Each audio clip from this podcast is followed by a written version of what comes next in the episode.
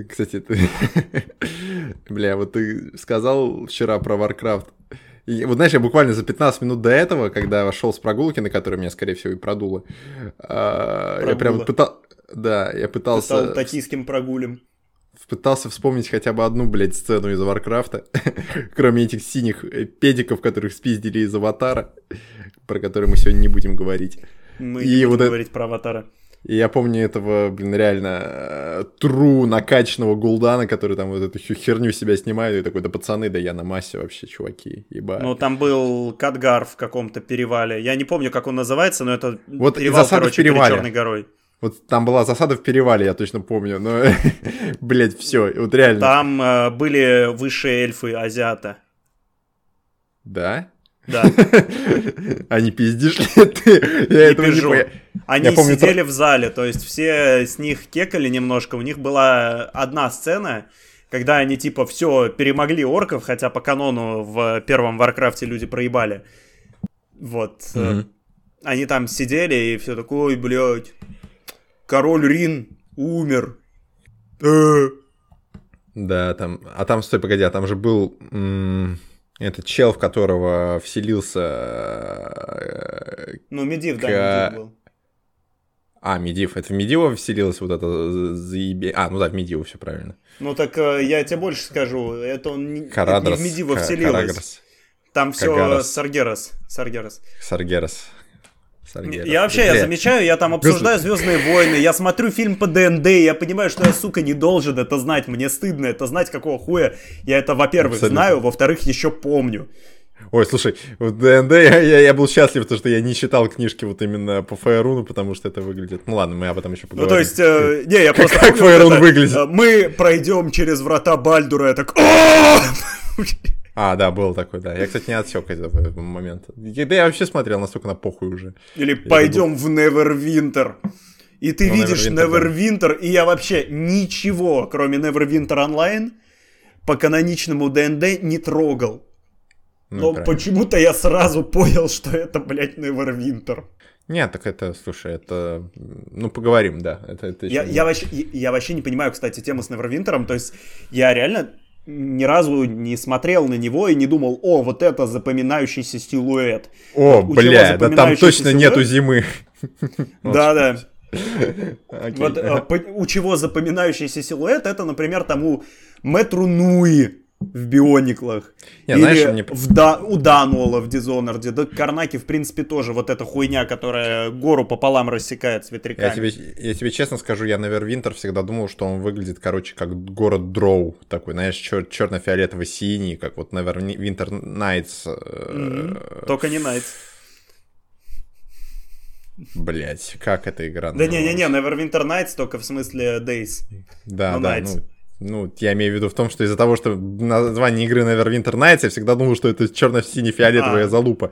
А на самом деле это, в принципе, ну, дженерик э, город из ДНД. Ну, блин, в принципе, ну, логично. Ну, Neverwinter сам по себе как город... Что я удивляюсь. Это он хорош исключительно, я имею в виду Neverwinter Online, потому что я трогал только Neverwinter Online и бегал там только по Neverwinter. И я вам а. даже скажу не офлайн. Да, вот. да, да, да. Единственное, чем он хорош, это то, что весь лейаут Невервинтера спиздили, сделали в два раза хуже и получили манштат из Геншина. И фу. все. Фу. Фу, манштат, ну да, согласен. Фу, фу, Геншин. Блин, ну, я, я сегодня буду защищать Фурио Багана, потому, потому что... И это будет как бы непросто. Хотя, блядь, на самом деле не знаю, насколько мое мнение по Страшным Галактике 3 валидно, потому что я реально уже, по-моему, сильно бухим смотрел концовку. я уже было похуй.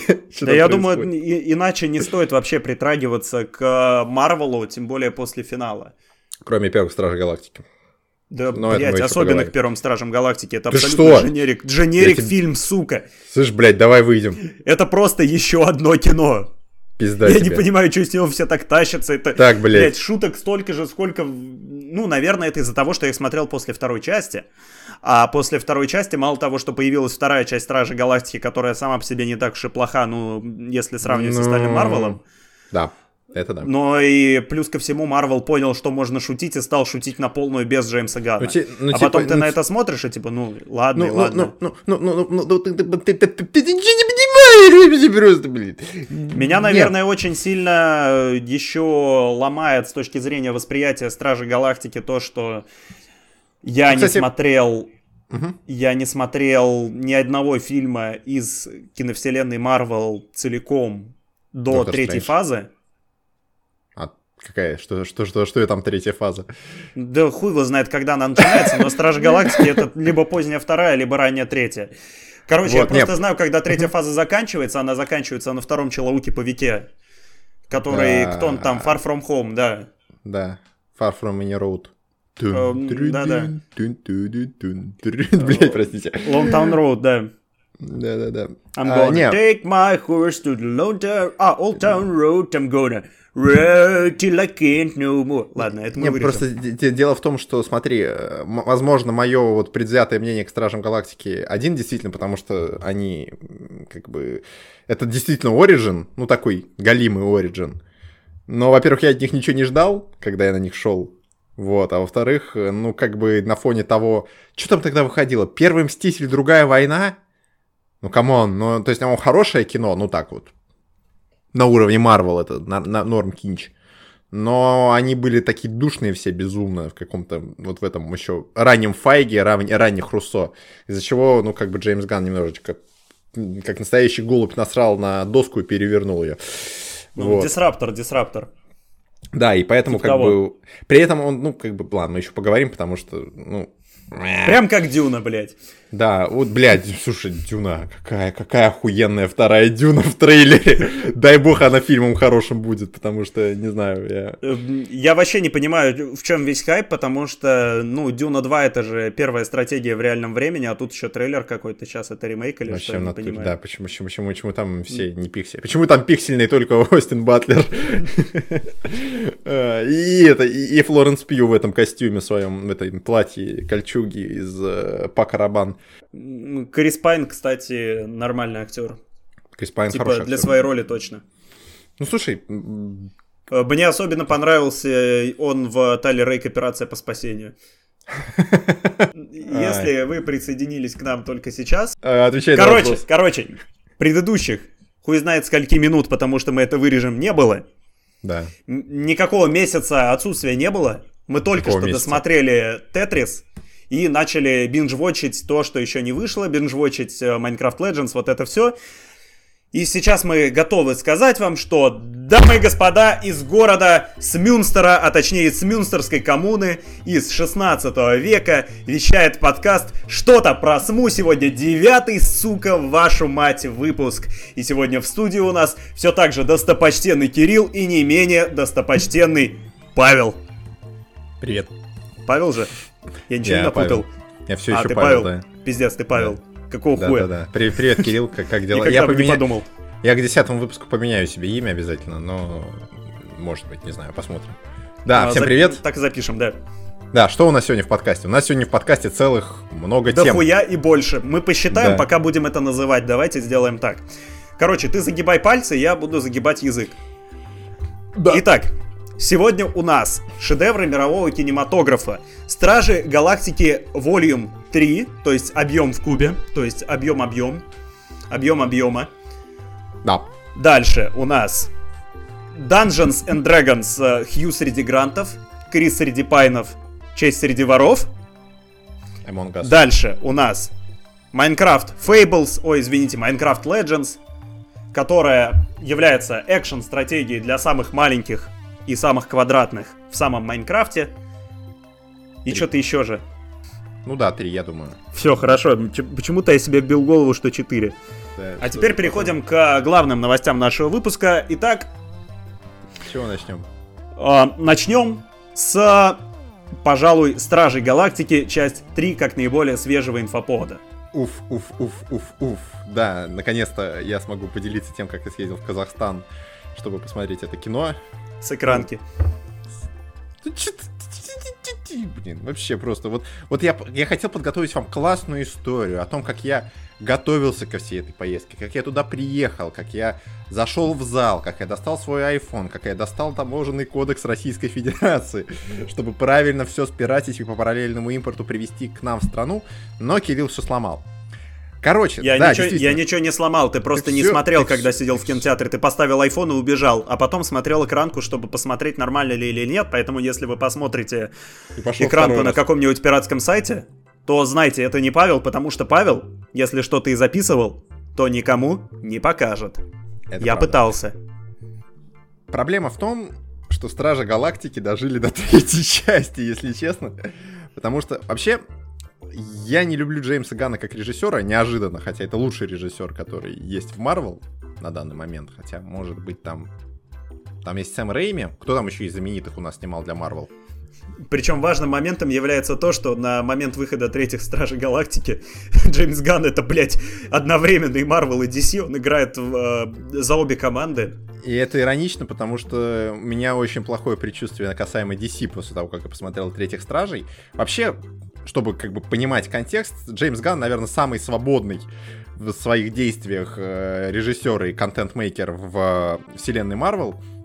Ему позволяется шутить и делать контент, ну, куда более, э, ну, свободно я не буду повторять, более разнузданный, нежели принято во вселенной Марвел, и, возможно, это сейчас могло бы спасти третью, четвертую, пятую, шестую фазу киновселенной, но не суть важно. Но, на самом деле, вот, если вы хотите представить себе Стражи Галактики 3 как это... Об... Общо это в буквальном смысле серединка на половинку между первой частью, с ее еще попыткой в какую-то драму, и второй частью, где Рассел Кроу шутит про то, как он трахал все подряд.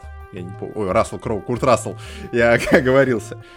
А, проблема в том, что Джеймсу Гану в этот раз Вернее, это не проблема, это плюс фильма в том, что Джеймсу Гану дали очень много хороших дизайнеров, э, хороших э, 3D-моделистов, которые наделали просто огромное количество крутой 3D-графики.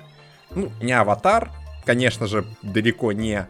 Но раз уж ребята решили сделать Origin говорящего енота, то они разыгрались по полную, сделав э, 3D милого кролика, 3D милого моржика и 3D милую выдрочку. Я не мог не сказать это слово, прошу прощения э, перед всеми. И проблема в том, что Джеймс Ган хорошо пишет шутки, Джеймс Ган иногда хорошо ставит экшен, но у Джеймса Гана всегда проблемы со сценарием на уровне даже, знаешь, вот именно истории, как антагонизма, как всего этого. Ни один из злодеев Стражи Галактики, кроме, кстати, Курта Рассела, который более-менее вывозит, все, все прочие это, честно говоря, весьма вторичные злодеи. Никто не помнит этого лоха из первой части, которого играл актер, который играл эльфа в «Хоббите», который вышел параллельно с этим фильмом тогда. Никто не помнит злодея, никто не запомнит злодея третьей части, потому что это буквально пучеглазый негр, который вроде бы должен быть очень умным человеком, который пытается создавать э, высшие формы существ, но все, что он делает, он как книга рэп, э, как книга рэпер э, выпендривается, Осуждаю. кричит. Осуждаю, да. Не, он просто. Я, не, я объясню. Я, это, он, он пущит глаза, он орет параллельно, ну, по, почти половину своих сцен. Он ходит, как, я не знаю, как орангутан. Я, опять же, я не говорю, что он орангутан, я говорю, что он ходит, как орангутан. И из-за этого, как бы, весь драматизм противостояния ракеты с этим злодеем, а по сути мы имеем арку именно ракеты, сливается в унитаз, потому что злодей, ну, никакой. Вообще у Марвел проблемы со злодеями, это старая история, там, то, что их всех сливают, что они все не вывозят, кроме Таноса, который был крутой, это правда. Вот. И здесь не исключение. И здесь, опять же, из-за того, что силы антагонизма весьма слабые, то есть они не силы вовсе, то и дальнейшее происходящее в фильме сильно теряет как бы в градусе накала. Да, очень жалко смотреть, как убивают всех пушистиков, э, с которыми Ракета в детстве знакомился. Но э, глобально это получается такой чит-код, что тебе не дают хорошего злодея, и на тебя начинают давить через то, на что, например, давила Хатика, на что давили... На, на что давил первый Джон Уик даже. И это прям, не знаю, меня лично э, разуверило в Джеймсе Ганне и в том, что он будет делать в DC, потому что у него и в, стра... в отряде самоубийц новом тоже не было нормального злодея. Там, по-моему, была большая летающая звезда с глазом. Вот. Вторая проблема, помимо, даже третья, то есть первая то, что как бы попытка создать драму строится через э, выстраивание милых пушистых животных, которым э, угрожает опасность. Вторая проблема — невыразительный злодей, который не соответствует своему образу на уровне актера. Третья проблема — тут два тупых персонажа с достаточно большим количеством экранного времени. Да, это нужно для юмора, но мы условно ну, не терпели, мы умилялись Дэйву Батисте про то, как он все буквально воспринимает и как его Дракс создает комичные ситуации. А в третьей части у нас теперь два таких персонажа, и это уже перебор. Ну серьезно, у нас первый это Дэйв Батиста, а второй чувак из того смешного э, сериала «Мы Миллеры», который там это чуваки фильм. вам платят. Это фильм. Ой, я сериал, все как стыдно, как стыдно. Да, из «Мы Миллеров», который э, играет там э, местного Супермена. Я не знаю, как это называется, я без понятия, как этого персонажа зовут. Он, Адам он Ворлок лета... его зовут. Во, спасибо, он играет Адама Борлока. Он, он соверш... первый раз появился просто в сцене после титров второй части. Второй части, да, я помню. Да, и все там... думали, ой, бля, Адам Ворлок. Э, Адам Ворлок. Но абсолютно, честно говоря, персонаж, который у которого, да, тоже есть своя арка, но из-за того, что он охуенно тупой, э, просто количество кринжа резко возрастает в фильме, хотя, ну, он не сильно напрягает, потому что я смотрел этот фильм пьян. Вот. Э, и третья проблема, кино начинается, вообще кино начинается с э, акустической версии Крип, что как бы задает степень нормисовской, э, степень сои, тоски и потенциальных слез в этом фильме. Но что более важно, кино начинается с хороших пролетов, кино начинается с хороших э, диалогов, которые Джеймс Ганн всегда умеет хорошо писать, и в принципе оно даже начинается с неплохого экшена, то есть первые несколько экшн-сцен сделаны прям прикольно. Проблема в том, что вторая треть фильма, такое ощущение, что Кевин Файги все-таки нашел ключи от комнаты, где спрятался Джеймс Ганн со всей съемочной бригадой, залетает туда и говорит, снимаем как обычно. И вся третья треть, как было во второй части, как отчасти было в первой части, сводится к тому, что у нас есть огромный корабль, который взрывается, огромное количество персонажей, которые вокруг этого корабля как ебанутые носятся и пытаются кого-то там спасти, и злодей, который просто сливается как чмоня. Ну, абсолютно. И из-за этого как бы все Это, стражи... кстати, мы про ДНД еще вспомним, это надо запомнить. Да, То, кстати. как заканчиваются фильмы Марвел. Но, опять же, у ДНД по крайней мере, один из антагонистов хорош, но он интересен. В Стражах Галактики это просто ни о чем. Ну, знаешь, у тебя проблема с персонажем, когда твой главный герой его начинает херососить при первой же встрече. Когда он говорит, блядь, да ты очередной там, э, как, как там было сказано, ты очередной взорвавшийся деспот, которого в детстве не любила мама. Вот это буквально то, что говорит Крис Пратт э, господину эволюционеру, по-моему, его так зовут, или эволю... эволюционисту, я не помню. Он вроде The High Evolutionary. The, the High Evolutionary. Значит, эволюционер он у нас. Ну, кор- как-то, как-то, короче, да. Потом Крис Пратт вот это высказывает и такой «Let's go!» и прыгает вот. в трубу. Почему, казалось бы, ну, кино дарит кеки, кино дарит очень классно нарисованных 3D-шных пушистиков, которые классно друг с дружкой тусуются. Но если у тебя, опять же, ну, это душное замечание, э, мы переживаем за Джанга освобожденного, потому что мы видим в э, Кэнди и в этом негре, как его звали, э, Сэмуэля Л. Джексона. Я не помню, как его звали. Ну, меня, в... меня удивило, что ты персонажа Ди Каприо вспомнил, как зовут честно. Ну, недавно относительно пересматривал. Поэтому... Но я смотрел ну, Джанго один раз в девятнадцатом году в поезде, ну, вот я ни хера не помню совершенно, вот, мне этот фильм не зашел. Как бы, как бы, не, я, я, я, поним, я сейчас про то, что как бы мы через антагониста понимаем протагониста, ну то есть э, силы антагонизма нужны, чтобы дополнять главного героя. Мы смотрим на Ганса Ланду, на то, какой он там угрожающий и страшный, смотрим на Шашану, какая она там сильно беззащитна, какие ценности она защищает. Мы смотрим на э, работорговцев из Джанга Освобожденного и понимаем, за что борются Шульц и Джанга. Мы смотрим на Салливана из «Отступников», который крыса и делает все ради себя. И мы начинаем сопереживать Костигу, ну, который, ну, как бы за себя не парится, но он старается, там, преследовать идеалы справедливости. На что указывает персонаж... Э, господи, я, я даже не назову его имя, он, по-моему, Ивуджи какой-то там. Ну, короче... Ну, короче, он какой-то да. У него то ли э, на И, то ли на Н фамилия начинается, но это главное. Пер персонажа великого эволюционера. там весь, ну, я, я буду жестко спойлерить, потому что, честно говоря, Стражи Галактики, там, я скажу страшно, там, по-моему, никто не умер. То есть там была угроза ракете, угроза ракете, Казахстан угрожал нам бомбардировкой, вот. Но в целом, э, как это кино закончилось максимально аккуратно. Вот для триквела, для прощания прям супер аккуратно.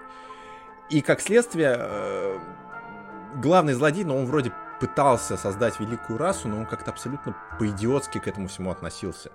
И из-за этого все трагедии Криса Прата, у которого, кстати, очень интересная арка, при том, что этот актер абсолютно не справляется с э, драматическими ролями. Посмотрите сериал Терминал Лист, и вы будете просто... вы поймете, как Крис Прат играет драматические роли. Он э, в парках и зонах отдыха играл иногда драматическую роль в вот паре просто... серий. У него, у него есть одна хорошая сцена, которая, возможно, кстати, вытягивает дубляж. Но в остальном, ну, он не особо для этого подходит, он именно комедийный персонаж. И еще большая проблема Стражи, я вот последнюю вкину, это в том, что, по-моему, они же были в «Войне бесконечности», там чуть ли не в полном составе в каком-то... Ну, конечно, да, там же половина, если не все, померли. Это То есть э, угу. в, это, в этом же и суть того, что кто она там, Гамора, она же типа не та Гамора, ну, которая ну, да, была. Да, Гамора, это понятно, нет, я вот именно про вот всю остальную братью. Ну, вся остальная но... братья тоже была, и эти куски вроде Джеймс Ган как раз снимал. Да. И все закончилось на том, что они начали бифиться с Тором. Проблема в том, что такое ощущение, что Джеймс Ган перегрел этих персонажей. То есть они реально слишком долго находились вместе. То есть, хотя, казалось бы, не было к ним присоединилось после Войны Бесконечности. После Мстителей Финал даже, по-моему. И просто, знаешь, опять же, это отчасти специфика комиксов, но иногда персонажи начинают ругаться абсолютно с херни. То есть это выглядит вот буквально как э, подростки, которые там из разряда «Да ты все время мной управляешь, а ты все время на всех кричишь, а ты...» И, не знаю, может это тоже проблема дубляжа, но местами это выглядит просто как абсурдно. То есть не было в любой ситуации, ее, оказывается, играет Кэрон Гиллан, я этого не знал 5 лет или 10. Вот. А, она в любой ситуации начинает повышать голос и вести там, ну как вот архетипично вести себя как персонаж с позиции силы. Там персонаж Мантис, боже, я помню, как ее зовут, все время пытается сгладить углы и быть такая добря, добренькая, классненькая. И да, с одной стороны, это характерные персонажи, с другой стороны, их конфликты местами выглядят ну, неуместно. Ну, ну, как... Они выглядят настолько же неуместно, как Крис Пратт, который пошел бить в морду Танусу в «Войне бесконечности». Но там это было обусловлено важным потрясением э, сюжетным. Здесь это не обусловлено ничем, кроме сложившейся ситуации. И, как мне кажется, просто и большой хронометраж, и, э, как это, излишняя зацикленность Гана на персонажах на этом, в этом плане сыграла в минус. Но тут есть крутой Нейтан Филлиан. Вот он прям классный. вот за ним было смотреть одно удовольствие. Жалко, что не он главный злодей этого произведения. О, произведения. Говна от Марвел. Вот, ну, я все сказал, наверное. Не знаю, что Я, в принципе, понимаю, да. Мне добавить что? Я могу просто основываться на предыдущих двух Стражах Галактики. Э, и что я могу сказать? Ну, опять же, про первый фильм я уже сказал, что для меня это абсолютный дженерик фильм от Marvel, который вообще мало чем отличается, тем более я его с телефона смотрел. Ну, а, он экшен... ностальгию, кстати. Вот тут в чем Ган прям тянет, он вот эту ностальгию по 80-м, 70-м выбивает по щелчку. Ну, так. То есть, э, сейчас, конечно, маятник истории делает обороты, вот эта ностальгия по 80-м, она уже не так модна, потому что да, все как раз-таки первые стражи, немножко вторые стражи и целиком очень странные дела ее прям выдрочили на людях максимально, да. Все это приправили еще живые Кристофер Ллойд и Майкл Джей Фокс, которые просто в каждом видео в 2015 году появлялись, типа «Эй, Марти, это будущее! Да, это будущее. Оно не такое, как было в 89-м. Да, но оно лучше, потому что у нас есть Segway, и у нас есть доставка Delivery Club. Да, Марти, я уверен, теперь можно мне умереть? Да, да, блядь, только трястись перестану. Ой, извините. Ну, короче, да. вот это все примерно так выглядело. Этому витку ностальгии по 80-м я могу сказать две вещи. Первое, это то, что она затянула меня Вот э, за это спасибо. И второе, то, что благодаря этому мы получили Blade Runner 2049. Правда. Который независимо достаточно хорош, хоть мне субъективно он и не нравится при живом первом фильме. То есть э, теперь мы будем ждать, когда люди, дрочащие на 80-е, благодаря вот этой волне ностальгии вырастут, станут платежеспособной аудиторией, и тогда мы уже получим нормальное переосмысление эпохи, когда все оригинальные носители знаний о культуре помрут. Нихуя себе. Глубоко. Вот это целостно сейчас было. Это было хорошо, мне тоже понравилось. Вот, вот то есть а... э, сейчас, э, что сейчас будет? Сейчас будет, я не знаю, наверное, очередной виток ностальгии по 90-м. Или как-то, что у нас там было после... Что у нас было после культуры 80-х? У нас были американские 90-е. У нас так. был Pulp Fiction, у нас было вот это все. Ну, короче, вот это все, мне кажется, оно сейчас будет переживать ренессанс. Все опять будут экранизировать Кинга с Томом Хэнксом. Да, очередная вот эта молодая поросль, она появится и все просто продолжится. Ну просто... Возможно, после сценариста мы увидим откровения каких-нибудь молодых сценаристов, которые... А, я пытался снять ремейк «Криминального чтива», я писал Тарантино, но он попросил меня прислать фото трех ног, а у меня их всего одна, поэтому нет. Короче, если вы захотите вдруг сходить на Стражи Галактики, то не ждите там никаких откровений. Это снимает Джеймс Ганн. Мне кажется, он просто довыполняет свой контракт перед Марвел. Generic экшен неплохие, но достаточно простые шутки. Нормально, под пивас, я бы сказал, что это такая бэшечка аппер-класса с точки зрения э, бюджета. А бэшечка среднего класса, исходя из бюджета, я думаю, что это как раз про... Minecraft Legends. Абсолютно точно, да. Я думаю, мы сейчас должны просто выговорить эту тему. Э, в общем, чё, Minecraft Legends. Это игра, которая достаточно долго варилась на уровне анонсов. Она уже больше года была в лаунчере Майнкрафта. Если кто-то, как я, владеет, так сказать, лицензией Майнкрафта и заходит туда либо чисто ради ностальгии, либо потому что игра все-таки хорошая. Майнкрафт, как известная игра, которая отказывается умирать, и как с ностальгией по 80-м, совсем недавно у нее закончился очередной виток популярности. То есть вот то, что началось в 2019 году, которое, о, Майнкрафт уже не тот, который был раньше, вот это вот сейчас оно угасает, и сейчас вот на исходе вот этого хайпа в самое худшее время для себя выходит Minecraft Legends. Это не первый спин Майнкрафта, потому что был уже Minecraft Story Mode от почившей Telltale. Был Они уже... Восстановились даже, по-моему. Ну, как-то восстановились, но это, это еще от почившей Telltale. Ну да. Вот да. так вот. От почившей итерации Telltale. Как бы кому не похуй сейчас на Telltale. Вот, был Диаблоид Minecraft Dungeons, который, в принципе, неплох, но мне субъективно очень не нравятся Диаблоиды. Угу. Потому что они мне кажутся слишком фрустрирующими и слишком однообразными. Но э, когда-то, блять, когда я увидел экшн-стратегию от третьего лица, я подумал, что это будет менее фрустрирующе, чем Диаблоид. Сука, без попутал, без попутал. Но начнем с того, что игра имеет русский перевод, к сожалению, Игра полностью на русском языке, имеет русскую озвучку, к сожалению, лучше бы ее не было, но при этом она недоступна в России. Поэтому, когда Павел ехал в Казахстан, чтобы снимать экранку, а потом смотреть и, и я не знаю, челемякать Бибу в своем астанинском отеле, я в это время ехал в Аргентину, чтобы просто поставить галочку в аккаунте на Xbox, что я теперь из Аргентины. Чтобы в мой российский Pass добавился все-таки Minecraft Legends. Что я могу сказать? Изначально это была типа стратегия про то, что Нижний мир, мы не будем говорить ад, потому что это Нижний мир, Короче, свина-собаки из Нижнего мира, подставьте национальность, соответствующую вашим политическим убеждениям, нападают на Верхний мир. Осуждаю. Где? В люб... Независимо от выбора осуждаю такую коннотацию. Вот, нападают на Верхний мир, открывают порталы и нападают на Верхний мир. На Верхний мир нападают, на Верхний мир нападают они, нападают на Верхний мир. Собственно, вот весь сюжет. То есть, Война э, Нижнего Новгорода с Новгородом. Да, да, ну, вот это просто Новгород, а есть еще где-то в облаках Великий Новгород, в который каждый уважающий себя новгородец, нижегородец и так далее пытались попасть, построив э, портал из светящегося камня и залив его водой. Да-да, мы знаем, что ты делал в 10 лет. Уважаемый Бахыт Сарсенов. И в этом мире все такое вот, оно все монотонное, все такое голубое, светящееся. И там есть три персонажа. Собственно, это все персонажи, которые озвучены. И боже мой, блядь, как они хуёво озвучены! Это феерический пиздец. Вот.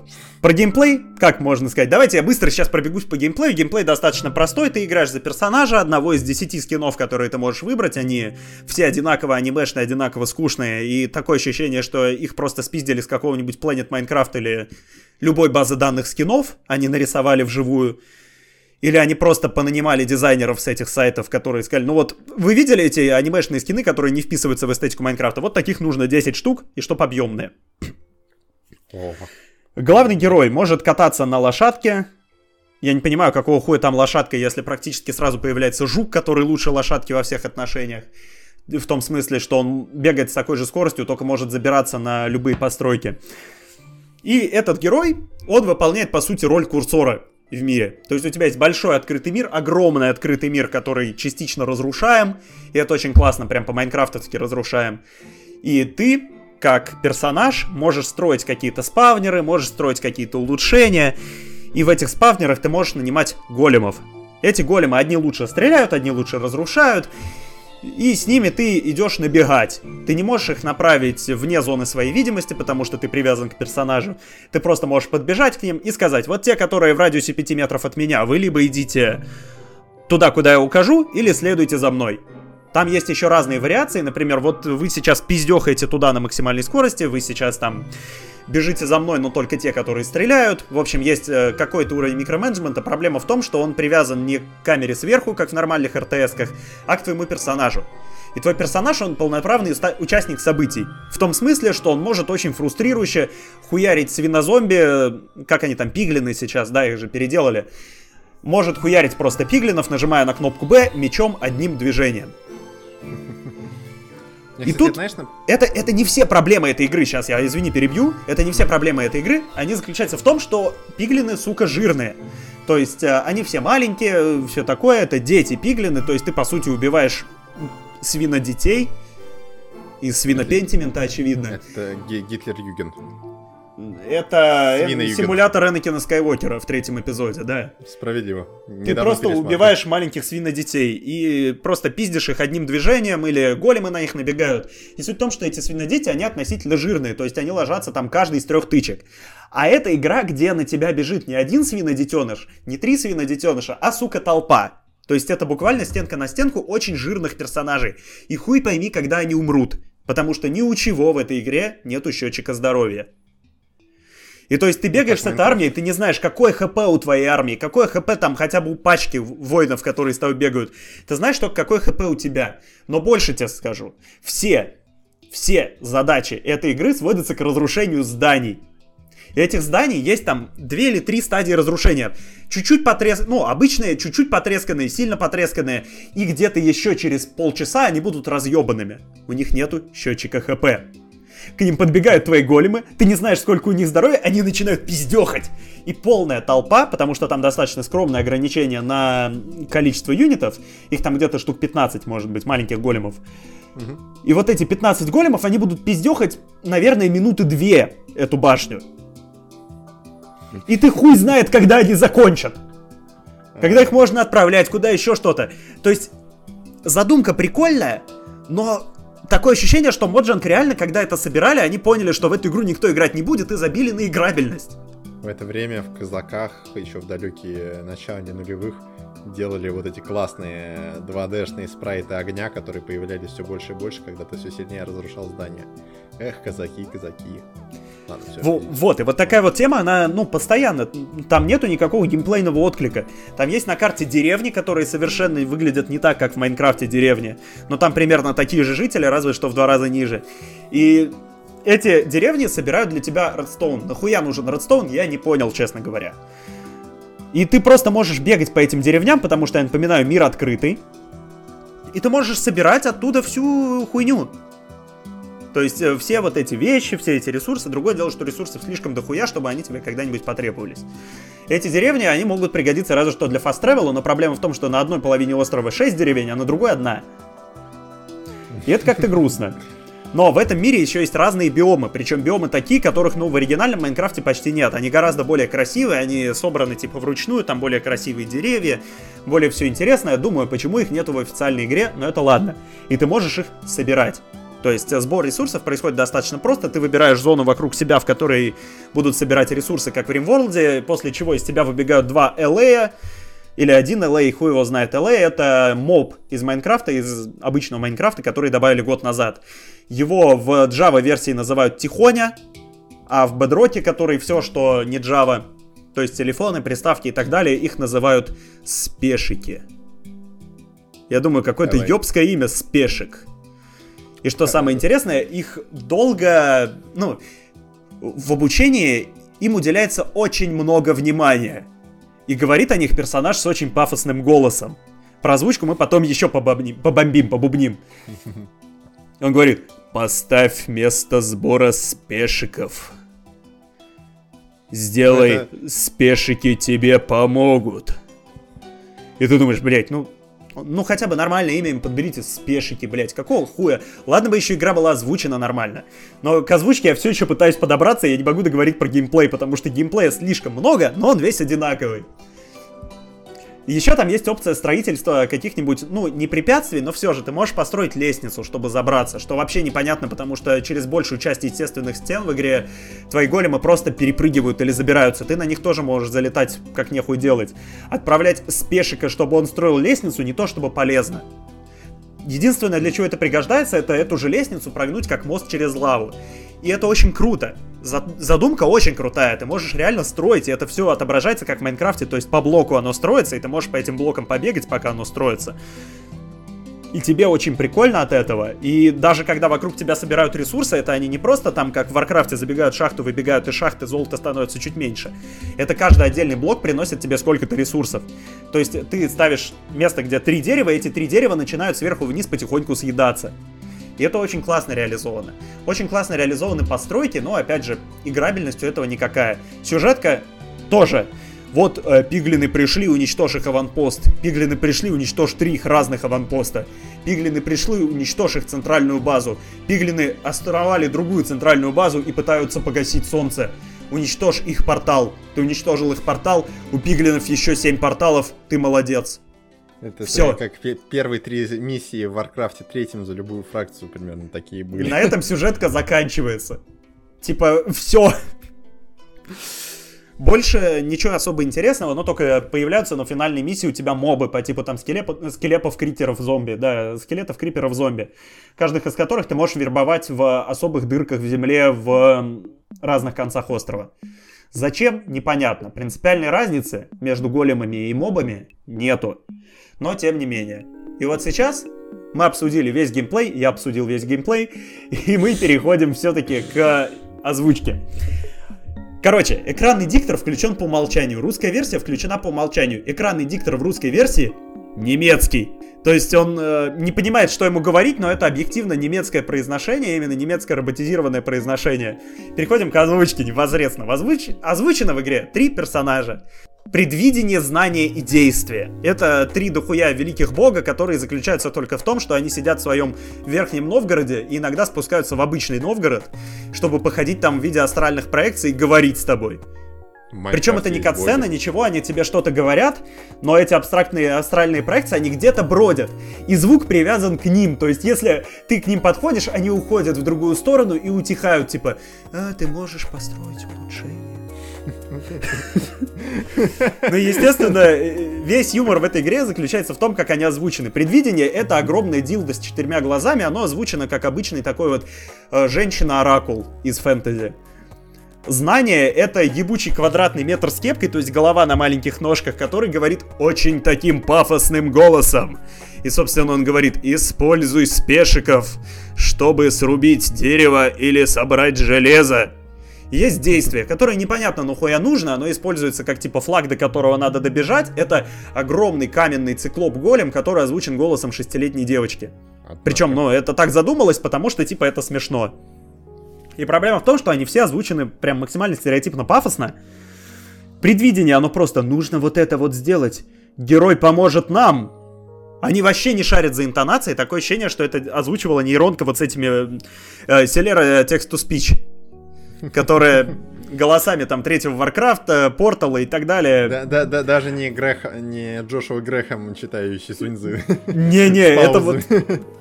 Да-да, это, это вот действительно такая хуйня, которая еще и очень плохо, что там жители еще не собрали тебе ничего. Слушай, Или там, ну... о нет, они собираются, герой нам поможет. Вся надежда на героя, блядь. Вот буквально. Может, у них актеры с дислексией были, и они просто не могли дальше одного предложения записывать. Да вот, проблема в том, что ладно бы это были целые предложения, сука. Но вы понимаете, вот есть игры, которые просто безэмоционально озвучены, как второй Dishonored. Есть игры, которые озвучены нормально, но из-за несоответствия по времени их приходится либо сжимать, либо разжимать, как Ведьмак. И есть, блядь, Minecraft Legends который просто озвучен, ну типа, не хватает по времени реплики, ебать, режь конец. Не, это, это Нет, то есть буквально э, знание, знание, на знание это особенно заметно, на этом метре с кепкой, который говорит про спешиков, он так, чтобы закончить квест, подойди к... Он поможет тебе. Неплохо, да. То есть это буквально вот такая хуйня. Посмотрите, мобы собираются в Сука, это... А я, я, я просто не могу. Я... Это такая хуйня. Причем он, причем он звучит еще максимально безэмоционально, максимально пафосно, но при этом сломано, как будто его вот реально нейронка озвучивает. Не, знаешь, что это напомнило? Мне напомнило, как в армии третьей или во второй озвученные солдаты, они же как бы говорят заготовленную фразу, потом вставляют нужный из сета возможных там объектов и продолжают из разряда там направление 500 метров на восток. Вижу вражеский БМП! И вот так вот они продолжают... Круговое движение, второй съезд. Только, только, только у тебя этого нету. До того, что туда вставляет. То есть там направление вражеский. Нет, то есть это вот буквально, то есть э, мало того, что это очень ломано, так оно еще и срезается. Причем, ладно бы игра была хорошо переведена, но она переведена хуёво. В частности, если, ну, она переведена через Google Translate, очевидно, или через DeepL, видимо, реально Microsoft решил настолько не париться на русскоязычной аудитории, что просто сделал, сука, перевод в Google переводчике, особенно интерфейсы, которые озвучивать не надо. Например, когда ты собираешь юнитов, и тебе надо сказать, а ну-ка быстро ебашь ты туда с максимальной скоростью, но по сути это рывок. В оригинале это чардж. И, естественно, блядь, чардж, который, по идее, должен быть рывком, как в Хардстоуне, вот это все, его, блядь, перевели как заряд. И заряд. тебе прям плохо, то есть ты выбираешь этих юнитов, и ты говоришь, заряд. И ты думаешь, блядь, что они сейчас будут делать? Они сейчас смачно пернут или что-то, или это лучники туда выстроят. Нет, они начинают туда бежать, и ты думаешь, а, а, это, наверное, все-таки чардж, это, наверное, все-таки быстро бежать, ходить, я не знаю. Ладошки тереть. Да, и вся игра, она озвучена... А, она озвучена максимально безэмоционально, так она еще и переведена, ну, максимально дословно. То есть то, что даже нужно озвучивать, это прям накладывается одно на другое, и получается вот это вот, там, тебе нужна помощь, тебе нужны големы. И последнее, но не менее важное. И типа, и последнее, но, и наимен... но не наименьшее. Не менее важное и пауза. Но да, самое главное... Не, важно. Причем самая большая проблема заключается в том, что ладно бы эти реплики резались только в геймплее, но они, блядь, режутся в катсценах. Это вот настолько плохо. Не, одно... Это при том, что в игре, блядь, у тебя была одна задача. У тебя было три персонажа, которые говорят. Все остальные либо мэркают, либо мэркают, либо... Поэтому, блять, какого хуя просто, какого хуя? Хорошо, что они спавнер сделали как спавнер, а не точка появления големов. Ну, честно говоря, знаешь, справедливости ради, я ворвусь со своим э, нигилистическим взглядом на развитие Майнкрафта.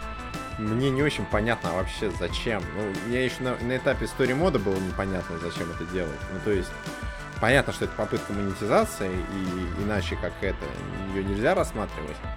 Но, блин, ну это, это, это как-то... Почему, почему так? Не, неужто... Просто... у меня вот нету впечатления, что Minecraft Dungeons или Minecraft Legends или Minecraft Story Mode как-то подогревал интерес к самой игре. Она, по-моему, в принципе, была всегда самодостаточной за счет своего комьюнити, которое, ну, неубиваемое просто. Так это скорее бы... просто игры от независимых разработчиков, ну как независимых, от вторичных разработчиков. Они получали популярность за счет того, что они майнкрафтились, и плюс туда перекачивала парочка уникальных фич. Майнкрафта. Что, в принципе, для жанров интересно. Другой вопрос, что реализация стабильно хромает, но это не Нет. потому, что идея плохая, а потому что реализация говно. Не, мне нравится то, что вот то, что ты рассказывал. Ну, вот есть же вот эта проблема с тем, что э, РТС умирают. Ну, они умерли, вернее, уже и успели там как-то переродиться в Дюну Spice Wars. вот. И... про Дюну, да. Да, к слову про Дюну. Просто мне решительно непонятно, зачем, если это сторонние разработчики, если это не заказ Маджанга, а там какой-то из их инициатива, зачем брать Майнкрафт э, с весьма спорным пространством для создания РТС в любом виде, э, ну, потому что, ну, come on, и на этом завязываю свои механики, потому что вот то, что я слышу, ну, это какое-то совмещение Lego Star Wars 3 э, это, да. это буквально, кстати, оно. Это я вот про это думал, но забыл сейчас сказать, что да, это вот. реально Clone Wars прям в чистом виде, только скучный. С э, какими-то интересными механиками по взаимодействию. Э, ну, то есть, вот ты говорил то, что там можно как-то взаимодействовать, ну, там, условно, мост через лаву, все вот это, я себе трудом это представляю, но это звучит как такое интересное пространство для маневров, в котором РТС не хватает, которые, ну, как бы сделали StarCraft 2 10 12 лет назад, когда его там сделали. И с тех пор как-то... Да, кстати, 12. 12. 12. 12? Я не ошибся. 12. Но он 11 -го года вроде. А, все, хорошо. Ну, может, там просто какой, какой-то зад... Ну, неважно. Короче, то, что сделали в StarCraft, как-то эту модель не меняли, из-за этого они как-то все изогнулись благополучно со всеми казаками и всеми моими любимыми играми. Просто, это знаешь, это как... я не знаю, начать делать какой-нибудь свой э, собственный рогалик, придумывать свою систему там какого-нибудь э, дифференциации лута как-нибудь интересно, а потом решить, чуваки, давайте мы сделаем это во вселенной Фифы. И ты так, ну, типа, что, футболы? Они такие, да, у нас будут крутые механики, но это будет про футболы. И в фифу играет много людей, безусловно. Ты бабок, может, даже срубишь, там, назовешь это FIFA Rock, позовешь, не знаю, Ubisoft написать себе вышки и все в этом духе. Но, как бы, то, где ты мог генерировать что-то свое, ты, по сути, подменяешь не совсем подходящей, ну, как бы, концепцией. И вот касаемо Minecraft Legends, независимо от того, нужно это или нет, там, сами Маджонг, мне кажется, что это так вот немножко, да, немножко это... Ну, я, кстати, да, я, кстати, mm-hmm. тебе здесь возражу немножко, потому что я, например, вот Minecraft Legends, я понимаю, что каждый вкладывает в тот же Minecraft, в этом, собственно, и прикол Майнкрафта до версии, наверное, 1.13, когда они начали делать красиво, но именно в ту сторону, в которую ты заходишь, ну, в которую Microsoft захочет. Потому что до этого Майнкрафт, он был универсальным. Типа он был очень нейтральным, он был простеньким, и каждый вкладывал в это все, что хотел. То есть ты хотел приключений, у тебя есть достаточно скучные пещеры, но которые способны генерировать контент. И угу. дальше ты себе придумываешь приключения сам. Или строишь карты и так далее. Сейчас Microsoft не забрал это у тебя, но он сделал Minecraft вот с версии 1.13 более большим, более объемным. То есть там больше каких-то детальных биомов, больше каких-то детальных механик, больше лута, больше там карт сокровищ. Ты можешь просто вот... Ты попадаешь, если раньше ты попадал в мир «развлекай себя сам», то сейчас ты попадаешь в огромный парк развлечений, где тебе говорят «развлекай себя сам», у тебя есть любая горка. Эти горки генерируются рандомно и никогда не закончатся. И это тоже круто, но из Майнкрафта пропадает универсальность, теперь ты понимаешь, что в этом мире есть какая-то генеральная линия партии, и эта генеральная линия партии, она идет туда, куда надо. И это может тебе нравиться, может тебе не нравиться. Скорее всего, это тебе не понравится, потому что это максимально универсальная family-friendly линия. С другой стороны, в Майнкрафте не family-friendly делать, ну, что-то как-то вообще ну, да. противно. Это Там для этого у нас есть Rule 34. Вот. Абсолютно. Да. Но на ранних версиях Майнкрафта э, реально вот что называется, как молоды мы были, в детстве я всегда мечтал о каком-то там стратегическом аспекте, по типу, я не знаю, планетсайда, что ли, то есть массивного пиздинга стенка на стенку с захватом баз, э, ресурсными войнами и прочим. Поэтому, mm-hmm. когда я увидел Minecraft Legends, я понял, что она будет сделана в этой family-friendly генеральной линии партии. Но мне было очень интересно посмотреть на то, как это сделано будет. И то, что я получил, это, в принципе, реально огромное количество полезных задумок. Проблема в том, что core геймплей сделан людьми, которые стратегии, во-первых, не любят, ну, примерно как я, потому что я РТС, я, я их не умею. То есть я бы хотел в них играть, но я их не умею. Они мне слишком быстро надоедают, но я кайфую от каждого упоминания. Угу. Вот. Это сделали люди, которые РТС не любят, которые их не умеют, но которые подумали, что, бля, а если мы добавим стратегический элемент в Майнкрафт? Почему бы и нет? Ну, да. И получилось много механик, которые могут пригодиться, могут быть более полезными, могут быть более разнообразными, все может быть более круто.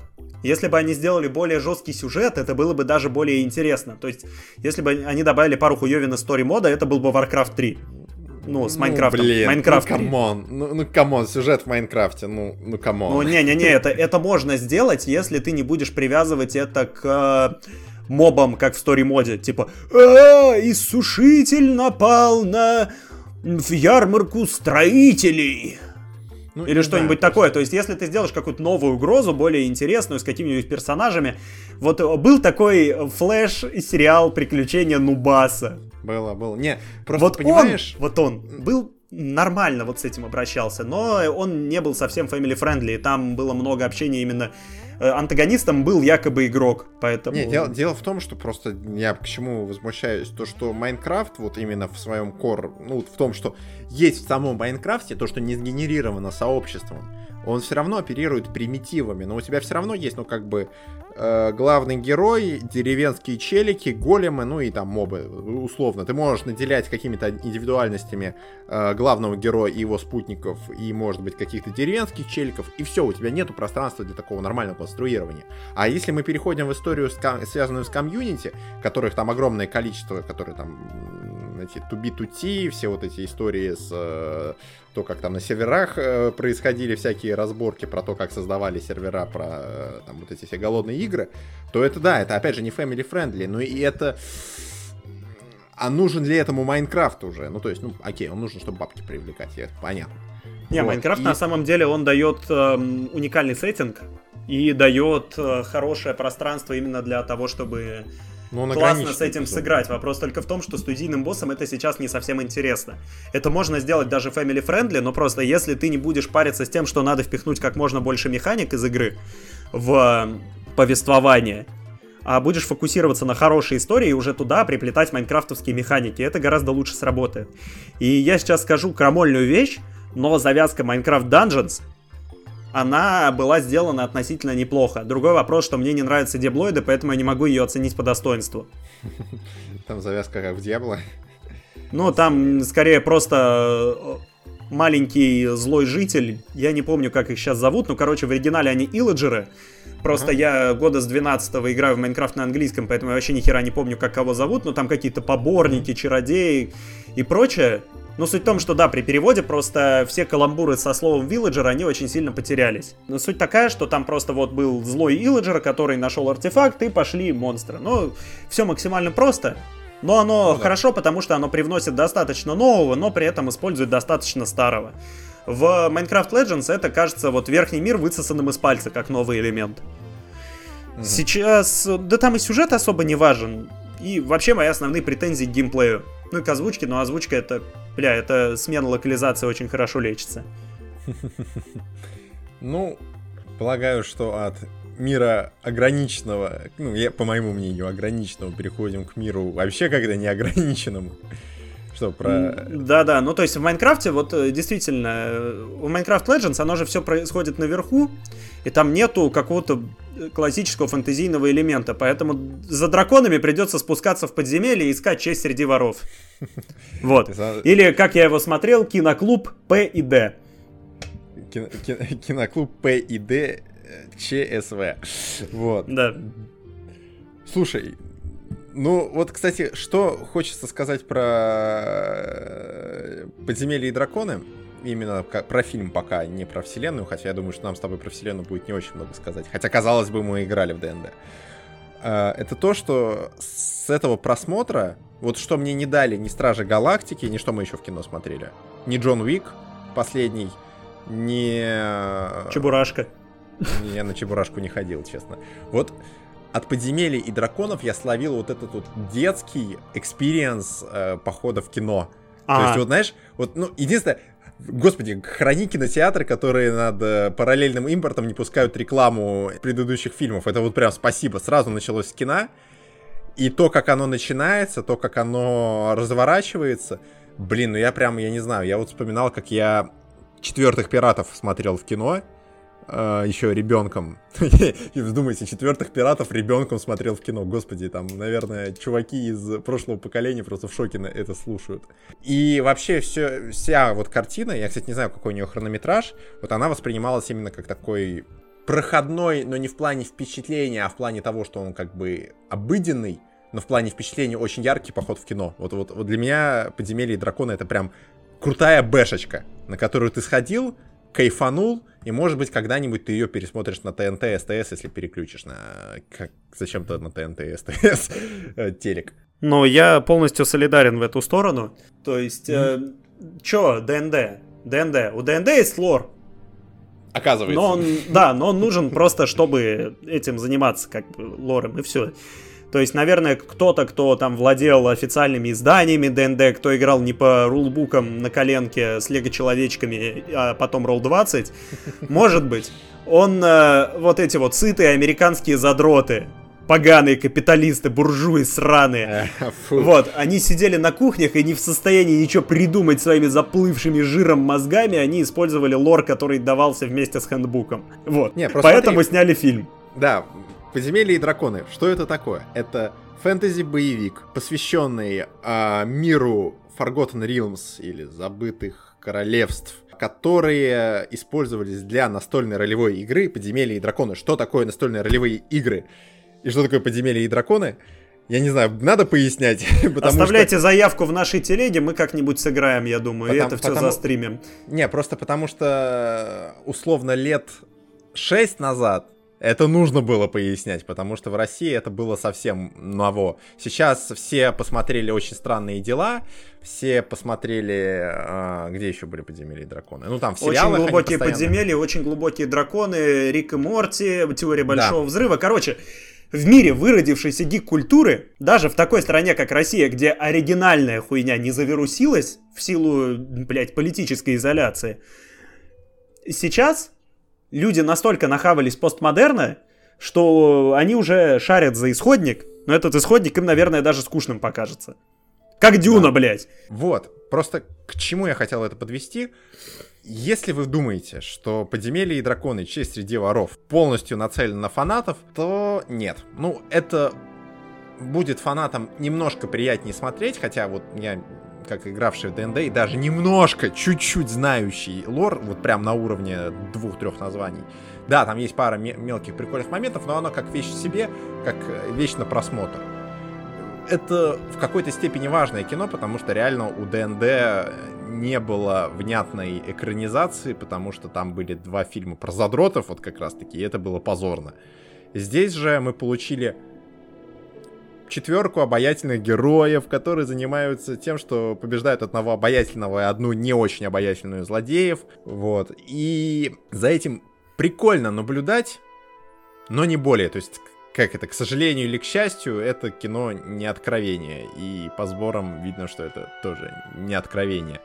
То Да есть и местами- слава богу, что это не откровение. Ну да, потому что, по сути своей, ну что мы имеем? Архетипичные персонажи, прям, ну come on, Барт, Варвар, э, полуэльф, э, чародей и друид. Ну блин, come on, ну это прям, это прям то, что нужно. Получерный полуэльф, это тоже важно отметить. Получерный полуэльф, да. кстати. После колец власти, я думаю, стоит отмечать, кто здесь черные эльфы, потому что их полно. И классная молодая актриса на друидке. Вот Ну, София Лилис хули. «Оно», да, часть один. а- Однозначно, да. Вот. Причем и- тут она, ну, нормальная, прикольная. Мне кажется, ты с ней, ты ее так одобряешь, потому что она похожа на немножко гипертрофированную молодую Эми Адамс лицом. Так она играла в острых предметах молодую Эми Адамс. А, ну ладно. Даже так, это, это, это все переплетено. Э, Море, блять, опять. Ладно, возвращаясь к подземельям и драконам. Проблема это не проблема фильма, но это проблема подземелий драконов, именно лора подземелий драконов, в том, что, кстати, эта проблема очень похожа на майнкрафтовскую. То есть Майнкрафт family friendly, но он, на мой взгляд, опять же, ограничен в рамках того, что показано в игре. Dungeons and Dragons, конкретно Forgotten Realms, не ограничен в том, что можно показать, но он все еще family friendly. То есть была история, что, например, в Pathfinder, это конкурирующая с D&D настольная ролевая игра, уже убрали слово расы. И там теперь это Origin, насколько я помню. И ДНД еще до такого не дошло, хотя, может быть, дойдет в ближайшее время. Они вроде, Но... от... они вроде единственное, что было из того, что они прогнулись, это они отключили оркам лог на злое мировоззрение, на, злое, ну, да. на нейтральное злое. То есть орки а... теперь могут быть добрыми. Дело не в этом. Дело в том, что ДНД, он, да, family friendly, ну, как он, не family friendly, а такой как-то инклюзивный достаточно. Э, ну как это, это нормально, что они уже стали инклюзивными. Ну, Проблема потому что это игра, которая лор подстраивается под действительность, потому что им надо продаваться. Да, и это самая продаваемая настольная ролевая игра сейчас. Да, самая продаваемая настольная ролевая игра, при том, что нормальные издания ДНД на русском появились только уже вот там под 18 год. Забавно, что отозвали лицензию на локализацию, но их все равно можно купить в магазинах э, настольных ролевых игр. Ну, потому что хули нет. Потому что, да. блядь, в России все задроты уже спокойно научились играть по PDF-кам и... Это правда. Поэтому это можно было, типа, это, скорее всего, еще даже первый тираж не распродали. Моя претензия, опять же, не в этом, не в инклюзивности. Эта проблема, она, кстати, возможно, вылезет у... Вернее, она уже вылезла у Вархаммеров, у обоих, кстати, Вархаммеров, и у Fantasy Battles, и у 40-тысячника. Э, это то, что в отличие от э, Игры Престолов, Властелина колец, э, любой вот этой вот культовой вселенной, Dungeons and Dragons, как и Warhammer, пытается быть всем везде и сразу. То есть и мультивселенные тут тоже, в принципе, можно впихнуть, потому что нацеливаясь на, на максимально широкую аудиторию, они максимально размазывают восприятие от собственного мира. Но если в Warhammer есть какие-то такие якоря, на которых они зиждятся, то D&D, являясь классическим таким generic фэнтези, начинает вообще просто расплываться в какую-то биомассу, если честно. То есть, ну, есть условные принципы настольных ролевых игр, вокруг которых все крутится. Но сам сеттинг абсолютно ну, он аморфный, он абсолютно бесформенный. И если вы смотрите «Подземелья и драконы», вы, с одной стороны, да, видите огромное количество локаций, там есть заснеженная тюрьма с этой башней, из которой очень классно сбегают главные герои. Да, там есть классный Underdark, нет, не классный, он достаточно плохо нарисован, в котором происходит там свое действие. Да, там есть Neverwinter, в котором происходит действие последней части фильма. Упоминается Waterdeep, который как Венеция. И вот вы понимаете, что ну, это уже все про разное. Это все про различные вещи, и ты как бы... Это не как в «Игре престолов», опять же, различные города, они как бы все разные тоже, но у них есть вот эта общая генеральная идея. Нет, тут полноценно вот именно растекаются мыслью по, древу, по древу, расплывается куда угодно ДНД. Возвращаясь и... к твоему тезису, это как Майнкрафт, ну как Майнкрафт версия 1.19, где у тебя не то, что там есть биомы, в которых ты развлекаешься, а то, что у тебя есть биомы, в каждом из которых есть проработанная экосистема. Воображай не хочу, но воображай так, как мы тебя заставим. Ну, если есть... ты собираешься играть в лоре. Да, я просто к, говорю к тому, что из-за этого восприятие, ну... ДНД не воспринимается серьезно. Он не должен восприниматься серьезно, как кино. Но он не... Вот отсутствие целостности, мне кажется, этому фильму и этой вселенной несколько мешает. Ну, ДНД, я не знаю, ДНД просто не стоит воспринимать как какую-то целостную законченную вселенную, потому что в этом плане правила, как э, хардовые, которые, ну, нельзя, как и, ну, так и объясненные лором, они все даются на откуп Dungeon Мастеру, и как бы нормально, это же игра, в которую мастер собирает для своих игроков. В контексте настольных ролевых игр, да, в контексте фильмов и книг это плохо. В контексте фильмов э, просто мастеру сказали условно, сделай попури из локаций, чтобы оно было, ну, нормально. Типа, чтобы оно нормально смотрелось. И режиссеры, хуй знает кто это, просто собрали эту тему, и, в принципе, получилось более чем сносно. Больше скажу, этот фильм реально реально он ощущается как компания в ДНД. Да. То есть это, это, кстати, неоспоримый плюс, и это очень хорошо сказывается на повествовании. Это реально больше игра, чем фильм, с точки зрения осознания того, что происходит, потому что стандартные фэнтези-фильмы включали бы гораздо больше антагонистов, которые делают злые вещи. Просто вот герои где-то там путешествуют, и в это время антагонисты э, строят козни, взаимодействуют. В это время антагонисты устраивают вечную ночь. В это время антагонисты антагонистят. Саруман Да, в этом, в этом фильме у тебя есть просто чародейка, которая один раз пиздит со своим начальником. Типа, бля, я не могу больше терпеть Хью Гранта. И у тебя есть э, Хью Грант, который появляется ровно настолько, чтобы э, поразить всех своей харизмой и, и э, провернуть парочку дешевых трюков, из-за которых ты, как зритель, начинаешь не любить его персонажа. Ну, кстати, миньоны же там есть, вот у главных, геро... у главных злодеев миньоны, которые как бы, ну вот, как раз таки появляются по ходу сюжета, но это тоже в контексте компании. Миньоны в смысле прислужники, да. Да, да, да. Ну, да, да. Я, да, вы не те миньоны. Не-не-не, ну... Главный герой есть миньоны, да. Вот, да, прислужники, которые там такие местные орки, они не орки, но...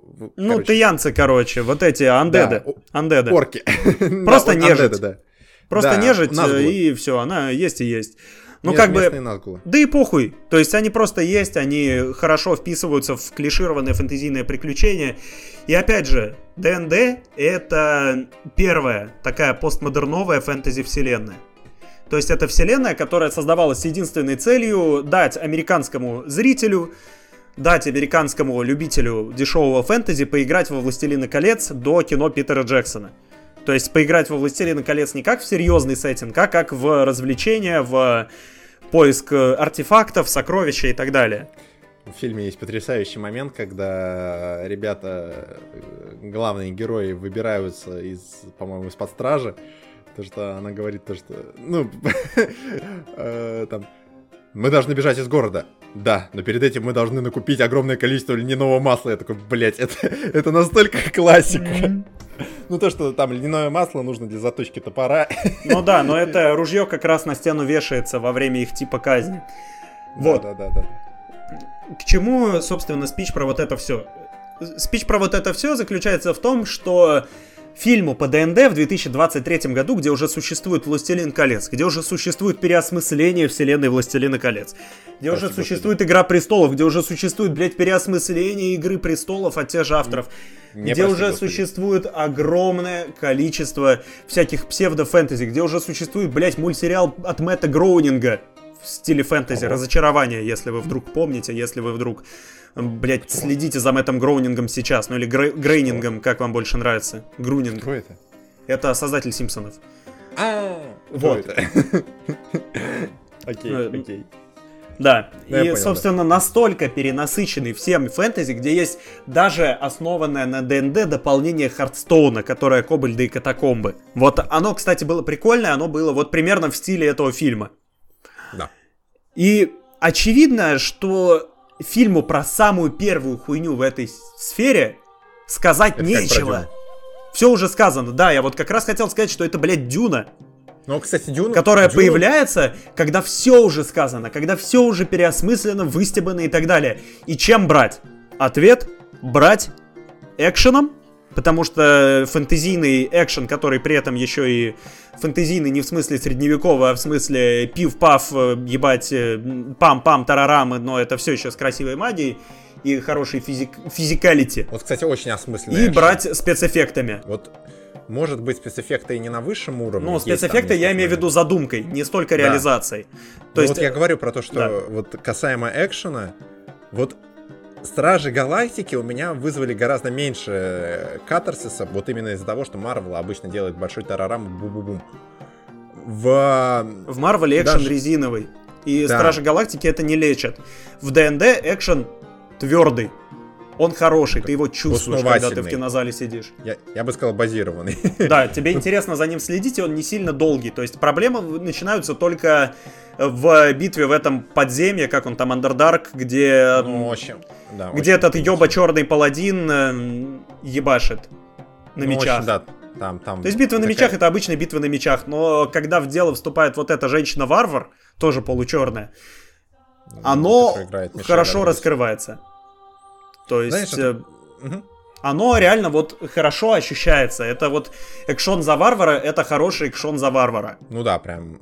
Вот знаешь, вот то, что удивительно, э, вообще вот есть парадокс, потому что если вы посмотрите на боевку в ДНД, именно даже со стороны, то это весьма специфическое зрелище, потому что это, во-первых, все пошаговое, во-вторых, это все на словах, в-третьих, это все на кубах. Ну, то есть там э, есть вот этот элемент, что ты хочешь уже добить противника, а у тебя D1 выпадает. Ну, один из 20. И фильм, с одной стороны, это все нивелирует, потому что здесь экшен, он прям вот как, по идее, он ощущается, когда ты сам играешь в ДНД. И при этом он все-таки местами отдает вот этим вот ритмам, когда э, условно персонаж что-то сделал, он поимел с этого какой-то эффект, но этот эффект ударил в него, и это явно он выкинул не полный. На кубах, условно, ему надо было 14 выбросить, а он выкинул 13. И за счет этого тебе не надо пояснять эту механику, но вот эта общая идея того, как функционирует э, ролевая система, в принципе, через фильм интегрирована. Для обычного зрителя это не имеет никакого значения, но для человека, который играл, это отличное подтверждение того, что, ну, как бы, чуваки знали, что они делали. И за... Что они делают не историю, они делают компанию. Да. Я бы так даже сказал.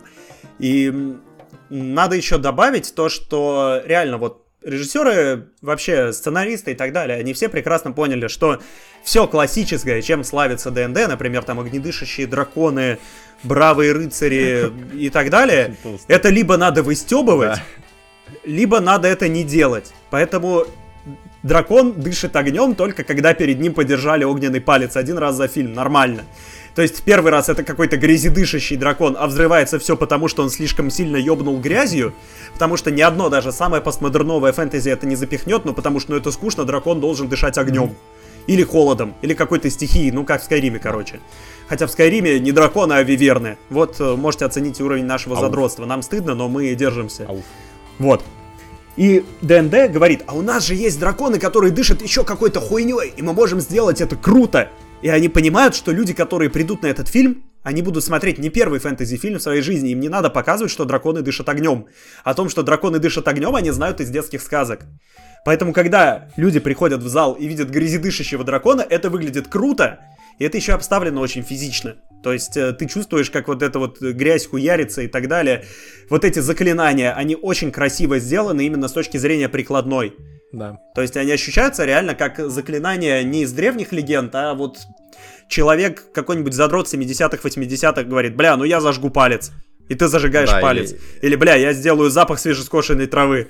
И делает запах свежескошенной травы. Или, блядь, у меня есть посох Портал Ган. Да, да, да, да, да. Вот это отлично сделано тоже. И надо, кстати, сказать, идеальный баланс достигается даже в этом посохе Портал Гана, потому что порталы выглядят как в портале. Они... Но выглядят ровно настолько, чтобы это было, ну, портал и портал, но при этом из портала.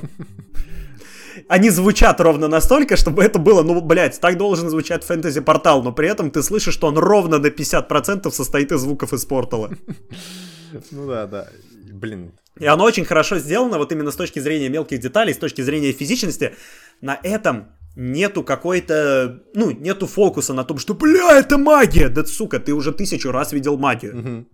Просто это крутая магия, это прикольные прикладные заклинания, которые реально вот ты выучил, записал их в свой чарлист, а потом начинаешь их кидать, зарядив ячейки у костра. Давай я генерирую интересные ситуации, как было, например, когда э, поменял гравитацию, все перевернулось. Блин, ну это, ну это так это хорошо. Это вот именно и ничего лишнего. Нет какой-то лишней драмы, потому что все персонажи, ну это вот буквально, мне кажется, их можно генерировать с помощью обычного книги, с, с помощью обычной книги игрока. Э, в принципе, слушай, злодей. Вот я не знаю, но Хью Грант, вот он, да, он там сейчас зарабатывает деньги, явно, потому что он снимается где угодно, за какие угодно деньги. Он, его просто с джентльменов увезли с площадки и ничего ему не сказали, поэтому он продолжает играть э, своего персонажа из джентльменов, и когда он в конце, когда он в конце сидит на этом заседании клуба освобождения, или как он там, кружок освобождения, совет освобождения, да, да. я уже просто ждал, что вот эти шторы за ним, они свалятся и появится лого Мирамакса, как концовка джентльменов. Ну да, то есть, не знаю, ну, Хью Гранта, ну это знаешь тоже ведь искусство, потому что можно пихнуть Хью Гранта, как его пихнули в операцию Фортуна, где он, ну, как бы обаятельный, но немножко не к месту. Он там играет олигарха, продающего оружие. Да. Вот. А можно впихнуть здесь, где его сделали плутом, где его сделали вот именно тем плутом, каким он должен быть, э, жадным, ну, то есть архетипичным но при этом тебе этот злодей не вызывает того, что, а, ну понятно, это классический трикстер. Нет, он, он, он свой трикстер. Он, вот он трикстер такой, какой должен быть.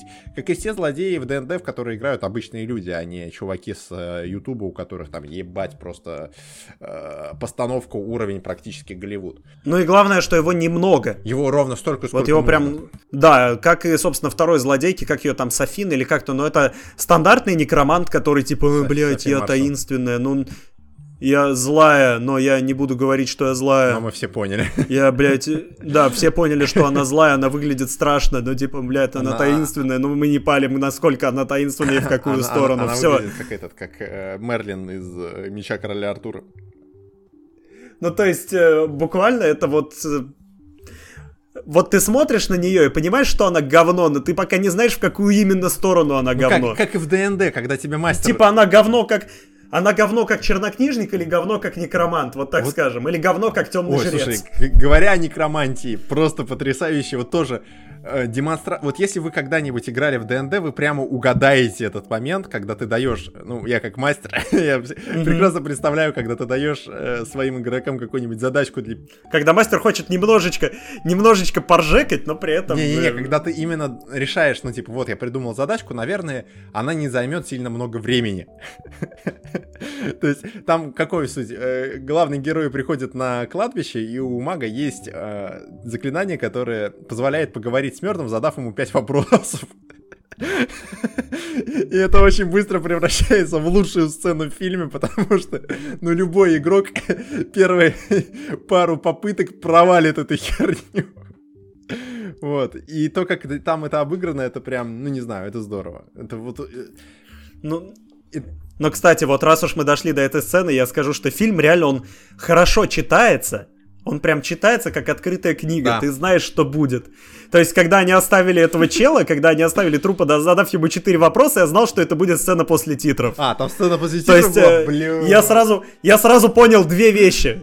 Что, во-первых, в этом фильме будет сцена после титров, а во-вторых, что будет в этой сцене после титров. А сейчас что там было? Там... Ну, это вот красивые титры идут, вот эти, которые перед просто списком людей. Они, кстати, классные. Там э, на артистов прям правильные моменты выбрали. Например, когда там в титрах показывали Криса Пайна, ну, его, естественно, жмыхало. То есть, ну, как вот этот жмых голограмма, жмых двойник. Да, да. Отличный момент тоже. Что там, на маде я точно не помню, что было. Бля, я забыл, что на маде было. Не суть, что... Ну, ладно, похуй. А, он портал открывал, да, он в портал mm-hmm. смотрел. Ну, короче, красивые титры, очень хорошо сделаны. Вот именно в стиле пентимента, блядь. И после этого просто переключается на вот это кладбище, где этот чел сидит, смотрит прям в камеру средним планом. И так, э, кто-нибудь хочет задать мне еще один вопрос? Пожалуйста. И все. То есть это объективно чеховское ружье, которое повесили, ты знаешь, когда оно конкретно выстрелит и зачем. И я просто подумал, что если они не сделают это сцену после титров, то это минус балл к финальной оценке. Вот именно это. И ты на это смотришь не потому, что это типа сверх круто, а потому что, ну ты, блядь, это знаешь, оно должно быть. И вот так со всем фильмом, по сути. То есть, когда какие-то моменты происходят, что типа вот сейчас титры пойдут или еще как-то, ты понимаешь, что вот сейчас что-то должно быть, и оно происходит. Но тебе не потому, тебе хорошо не потому, что это типа тебя удивляет, тебя это ни хера не удивляет, но тебе просто нравится, что фильм осознает, что будет, и он не делает из зрителей дебилов, что они вот сейчас они охуеют. И вот тут мы переходим сейчас к обсуждению третьего акта, когда злая некромант, блять, волшебница, темный жрец э, Софида начинает э, собирать все, ну, собирать людей и заражать их заклятием манящей смерти, или как оно там. Вот. И ты понимаешь, что сейчас вот они отплывают, понимаешь, что у тебя есть нераскрытый персонаж, вот сейчас будет третий акт, ты знаешь, вот когда они отплыли. Третий акт случается. Но, что самое хорошее, это то, что если бы это был фильм Марвел, то у нее бы все получилось. И последние 40 минут фильма прошли бы в этих красных клубах, дыма, клубах, Если бы это фильм DC был, то там бы еще все горело и взрывалось параллельно за, на заднем плане. У них был бы экшен в красных облаках. А это было бы, ой, блядь, стильно. Но это было бы просто невыносимо скучно. Угу. Да, это было бы просто невыносимо скучно, это было бы максимально ебано. Поэтому они вспоминают про заранее повешенное ружье с э, клятвой персонажа Криса Пайна раздать золото людям. Они понимают, что это разгонит людей. В общем, из людей никто нормально не заражается. А бой происходит на солнечных улицах Невервинтера. И, прям... и он происходит ровно столько, сколько нужно. Он очень физичный, он показывает всех персонажей, но он не успевает и надоесть. Это, пометуя о Страже Галактики 3, вот это называется разборка, а не то, что говорил вот. Крис Пратт. Да. Э... Это настоящая разборка, это смешно, это хорошо, ты не успеваешь заснуть, и это честно. Да. То есть фильм реально не держит тебя за шестилетних детей, которые первый раз пришли на фильм посмотреть на графон. Ты пони... Они понимают, что вот реально, ты уже чел постмодерновый, ты уже постмодерного прокачан, ты смотрел «Игру престолов», ты, блядь, терпел «Чудо-женщину». Поэтому тебе не нужна больше Мудятина, нудятина, мудятина, мутная нудятина. Слушай, не в смысле Очень мудей. аккуратно убрали, вернее, знаешь, так задвинули на второй план все романтические ветки. Просто, знаешь, вот, типа, чуваки, вы все поняли, мы сейчас не будем на это тратить время и занимаемся тем, чем, ну, как бы, за, зачем ты пришел смотреть кинчик. То есть, да. И еще вот я бы хотел сказать, э, вот в контексте ДНД, то, что если фанаты ДНД пойдут на это кино, заносить кассу в России, ха-ха-ха, вот, запомните вот я как мастер, это, это важное замечание, которое этот фильм подчеркивает очень здорово. И то, что сейчас повторил Кирилл. Не пытайтесь играть, блядь, в Нолана. Не надо, не получится. Ну, то есть это будет шляпа. Uh, не бойтесь того, что ваш, как бы, сюжет, он вторичен. Потому что сам процесс и фильма ДНД, и самой игры ДНД не в том, что твой сюжет вторичен, а в том, что тебе по кайфу все равно в этом вторичном сюжете варится. Не то, что ты делаешь, а то, как ты это делаешь. И за счет этого кинчик просто люто вывозит, потому что вот все понятно. То есть от начала до конца кино, ну, действительно, прям вот раскладывается на раз-два. Но в каждом отрезке, ну, за исключением драки в Андердарке, он отрабатывает свою задачу настолько, насколько тебе нужно, чтобы ты получил удовольствие. Стражи Галактики это делать не умеют. Ну, например, да, например, очень хороший был момент с... Э, ну, про Underdark я его немножко все-таки защищу. То, что там же был этот длиннющий сегмент с драконом. Да. Да, вот он и, вывозит. И, и это был дракон, потому что, ну, блядь, это подземелье и драконы. Нужны драконы. Да, да. И этот дракон, он он длиннющий, он слишком длинный этот сегмент, но он все равно хорош. Он хорош вот реально как битва с каким-то гигантским существом в ДНД. То есть э, первую половину файта он просто перекатывается. Он особо ничего не делает, но ты понимаешь, что вот реально, как это будет сделано игромеханически, как это будет сделано, когда ты сидишь там, э, жирные буржуи сидят в подвалах, мы, настоящие пролетарии, сидим на кухнях на трех стульях и одном с пиками. Вот, да, с шахматами или с какими-нибудь бумажными картами, и вот ты понимаешь, что вот эти клеточки сейчас будет занимать перекатывающийся дракон. Да, да, да. И понимаешь, что вот это вот максимум креатива, на который способна бумажка, но без какой-то особой выдумки. И это круто. А еще... Это прям хорошо Кстати, идет. там была же еще... Там, когда, ага, когда дракон перестает перекатываться, там появляются другие решения. И это реально битва не с монстром, а со стихийным бедствием, скорее, очень классно сделанная. И она вот прям, прям хорошо. Это американские горки, которые, ну, не надоедают тебе так, как надоедали бы американские горки в Мстителях Финал. Как, например, да. вот эта последняя битва. Да вообще, как все Мстители Финал да. хули. Кстати, там есть еще отсылка, по-моему, то ли в Невервинтере уже на играх, то ли в Андердарке, то, что пол разделен на квадратные клетки.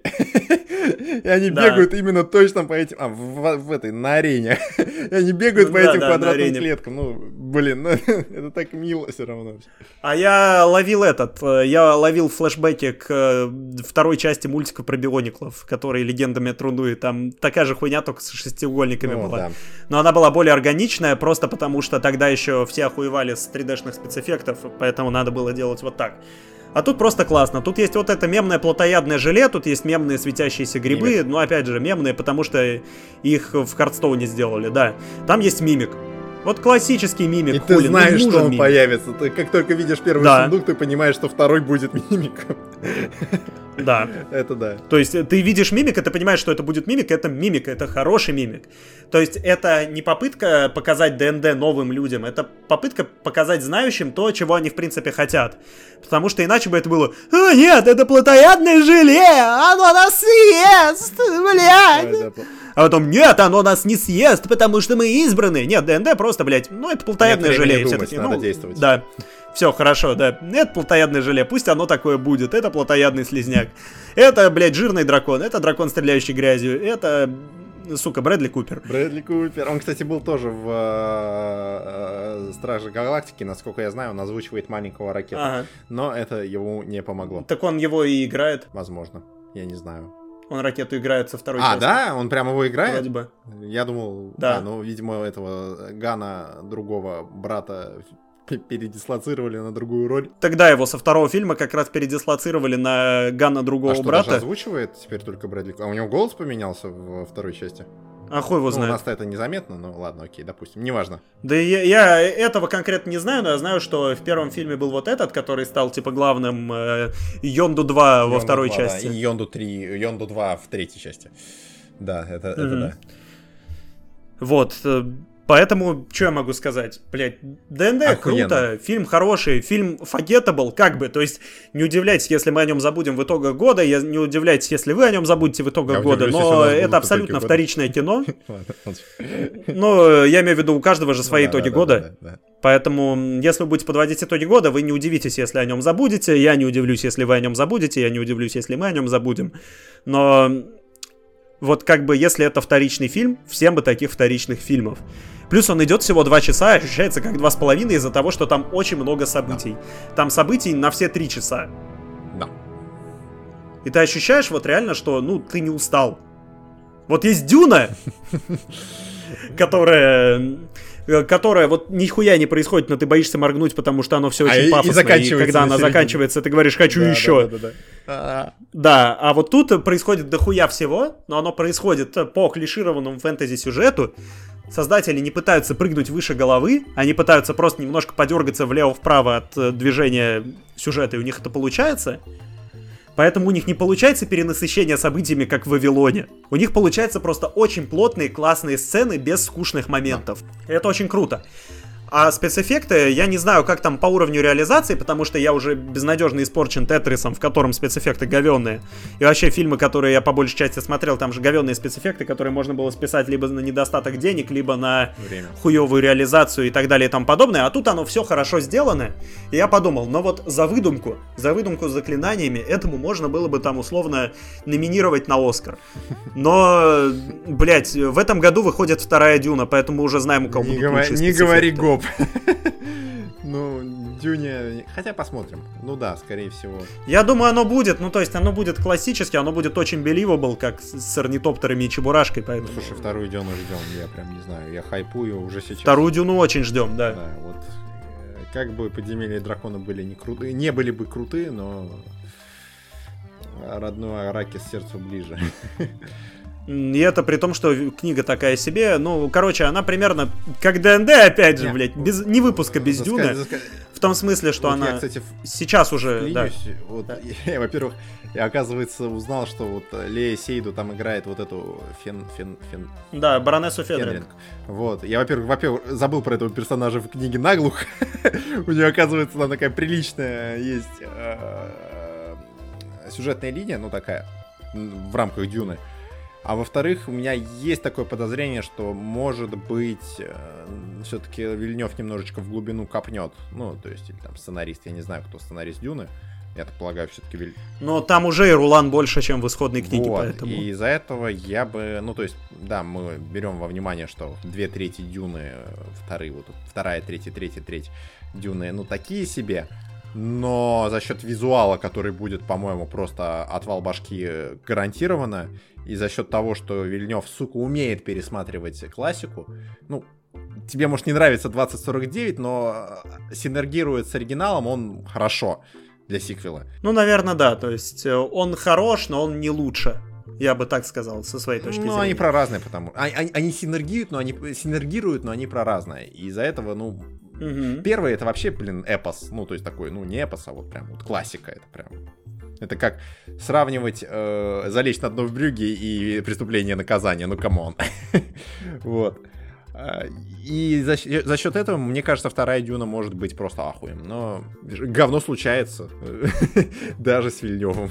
Так что посмотрим. Будет, будет очень интересно. Не, ну э, что поделать. Я что могу сказать? Все еще, блядь, все, ДНД хорош. ДНД, это вот 7 из 10 твердое, потому что он очень enjoyable, но он вторичный. Yes. То есть все хорошо. Наш дубляж его, конечно, гасит. Немножко. Ну как наш, не совсем наш, но все же дубляж. То есть казахский, наверное, это Я дубляж, думаю, но да, местами. он плохо срежиссирован, он плохо подогнан. Но это, наверное, из-за того, что я просто не привык к новой реальности, потому что все фильмы, которые я смотрел, я, пользуясь случаем, смотрел на языке оригинала. Раз уж все равно официально в России их прокатывать не будут. Аналогично.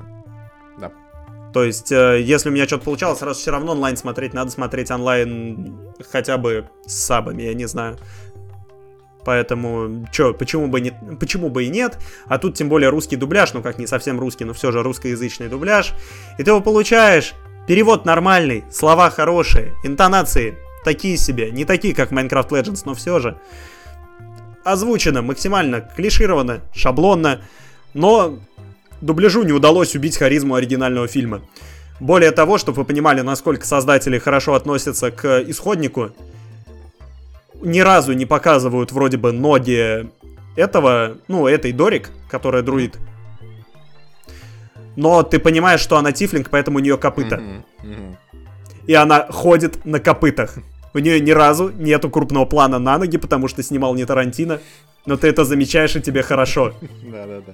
Она реально идет не как, ну, не так, как на ступнях. Она вот реально прихрамывает, прикопычивает. Это клево. Ну.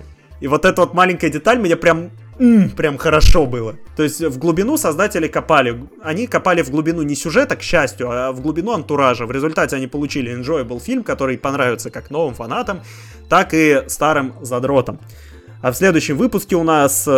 Что? В следующем выпуске у нас, наверное... Да хуй знает, наверное, Марио. Может быть, Марио, не знаю, посмотрим. Но Марио, кстати, сейчас уже идет. Ну да, Поэтому... Может, еще что-нибудь выйдет.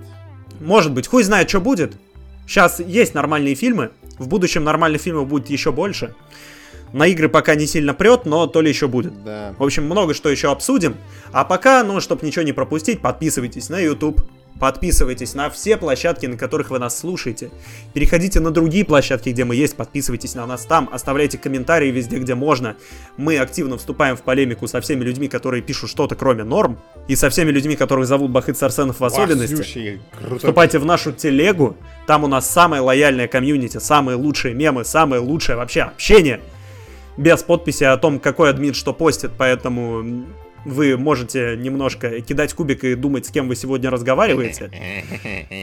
А с вами был подкаст «Что-то про СМУ». До встречи через две недели. Пока, пока, пока. Любим вас, целуем, обнимаем во все места. Обнимаем во все места, именно так. Пока. Пау! Пау, пау, пау.